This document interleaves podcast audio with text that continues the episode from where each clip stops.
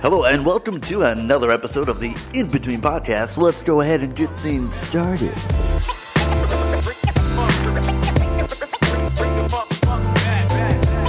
Hello and welcome to another episode of the In Between Podcast with your host, as always, Kyle McLemore. Thank you so much for tuning in. Uh, before we get too far along in the podcast, make sure you slap the old like and subscribe button. It's definitely much. Where's the like and subscribe button? Oh, it's right there. There you go. Trying to get some more use out of the old button there, trying to make it a habit, like with all this new music. All right, how about this one? Oh, you remember that one? You can also use it on the old uh, background here, like oh, or maybe like a little combo, of music and background. Nice, but yeah, I'm trying to get the most out of it. Uh, trying to get in the habit of using it more often. Also with like uh, my voice drops too. Like whenever I do like a the fuck. So whenever there's like a weird moment, like hmm, what the fuck. So yeah, uh, that'll be fun. Uh, but yeah, how are you guys doing? I'm doing good. Thanks for asking. I wanted to talk about several things. Uh, first off the bat, VR. I've been trying to use my uh, Quest, uh, my VR headset a little bit more because it is uh, pretty fun once you find you know a couple of games that you like. Also, in terms of like a workout, there's this uh, boxing game that holy shit is it like a full body workout? Like uh, you don't realize uh, how much of like your entire like body you're throwing. Like if you're really like in a fight like you use you blow like that's why like every time you watch a heavyweight fight they're all gassed out by like round three to the side when you are like really throwing to like hit somebody it's like you're putting so much like energy into that it just like drains your whole body. Like i think the day after i was playing like the whole day because it was so much fun and like the next day i was walking around like this like i couldn't even like bend my arms at all it was so sore um, yeah, just like drenched in sweat, but, um, it's super fun.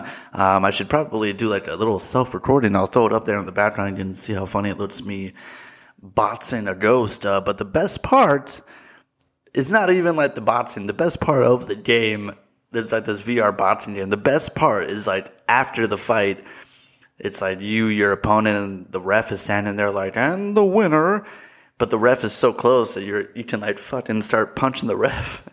And he's like so close that you can just start annihilating his like genitals, dude. Like I'm just standing there like boxing like speed bagging, just like boom. Like the whole time he's just standing there announcing the winner. By far the most fun part of the game, uh, but it is really fun and it is like pretty realistic too. Like you gotta like really duck and dodge and like it's cool looking around like the stadium and being like yeah. Uh, and yeah, in terms of my workout, I'm not joking. It is like a full body workout. It's uh, pretty intense um, and really fun. And then I'm bringing it up because I read this thing about this guy who invented like the ultimate 100% realistic like uh, VR headset. The one that like uh, is like got like a shotgun shell or something like attached to the front, or like I don't know if it's like an explosive thing or if it's just like maybe it's like those uh, cattle things, like the ones from uh, No Country that little spike that just like you just like press it right there and it just like shoots a needle straight into your head. So you're just like, Ugh. but yeah, this is like a VR headset that's like, you die in the game, you die in real life, motherfucker. Uh, yeah, but I just, it's just, it's like this crazy thing. So it's just like game over. Ugh. Uh, really taking the VR to the ultimate R, the realistic level. Like you die there, you die for real, Matrix style which uh, I don't know why you'd made something like that. Uh, I would never ever. I mean, like, man, the future, I guess. But um, yeah. Speaking of also VR, got the new Avatar coming out. Um, Avatar: The Way of Water or the the Splash of Wetness or whatever it's called. Avatar: The Big Blue Splash um, coming out like a decade or more after the OG. Um, I bring it up because it reminds me of like when it first came out, like that was like the selling point was like, you have to see it because your eyeballs will not be able to believe what is like being presented. The visuals on this thing are insane. You gotta see it. Uh, you had like the stupid glasses and everything, and like they really sold it as like you're gonna be in fucking Avatar land, Pandora or whatever. Um, and I remember being like sort of underwhelmed at like the amount of 3D I was expecting. I was expecting, you know, fucking the big blue guy to be like sitting Sigourney Weaver as a gi- giant blue lady like sitting next to me or whatever. But I remember like the 3D being like pretty minimal, if like there was any at all. But I do remember what stands out is like the subtitles. Every time they were talking in their big blue people language, the subtitles would like just float off the screen just enough and it would just look so clear and like ooh, like these are some beautiful 3D subtitles, but everything else looks very average and I don't really like, eh. I remember just always having the vibe of just like, meh, with Avatar, like, just the whole story and everything is very like Pocahontas and like kind of like dances with wolves. Like, you know, it's like, we're here to like infiltrate the natives and like you're working undercover, but then you go too deep and now I'm one of them and I gotta fight against my people. And it's just like, all right, Pocahontas, it's cool, whatever. Uh, it was okay. I, I didn't hate it. And like visually, it does look really nice. And then, I mean, come on, it's fucking James Cameron. And then give me more of those like mech suits. I remember, there you go. Maybe it needs a rewatch. It's actually been a while, but I remember that old dude who I can't remember his name, but he's also in that movie where he's like blind. It's like Daredevil when he's retired or something. He's like an old man, but he like murders these like people who do a and E on him. Uh, whoever that old guy was, was the best part of Avatar. He was just like ultra fucking meta general who was just like always in that mech suit and he had like this fucking mega badass scar like on his face. Like it just like was awesome. He was like definitely the best part of that movie. Uh, but yeah, we got the the way of wetness coming out or whatever. I mean, um, definitely didn't see it. I mean, like I said, James Cameron, dude. James Cameron usually don't miss, and I don't miss any of his shit, so I'll be seeing it for sure. Um, it looks great. I mean, I've always like been a fan of like you know water stuff, so uh, it always looks great with like the CGI or whatever stuff they're doing to generate it. looks amazing, and I'm looking forward to seeing some big alien whales and some cool water stuff. So, uh, yeah, Avatar: The Way of Wetness should be pretty awesome. Uh, looking forward to that one. Let's go ahead and turn to a new segment called Mischief Makers.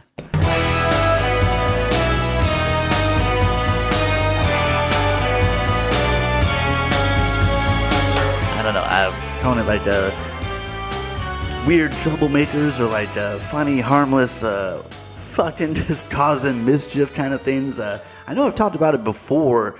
I don't know, maybe another, maybe an earlier episode or another episode I was talking about with maybe like uh, someone else. Um, but anyway, it popped up in my Reddit feed, and like, there's no way I'm just gonna let this pass by again without like talking about it.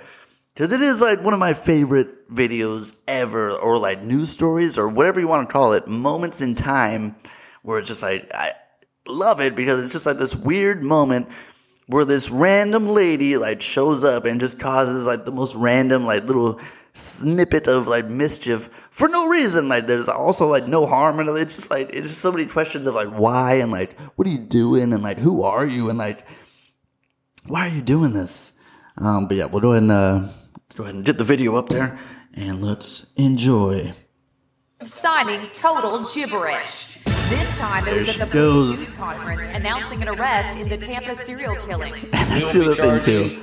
Four counts of first degree murder. Standing Just off watch to the it. side, apparently translating every word. This She's woman got it down, dude. Yeah, let's pause. 5,000 tips. She's got like the finger thing down. I can't do it like that good. And like uh the fact okay, like yo, one thing at a time, I'm getting too excited here. This lady is fake sign languaging say sign languaging, fake signing at a police news conference. Like in a police station, they're having a news conference about the arrest of a serial killer.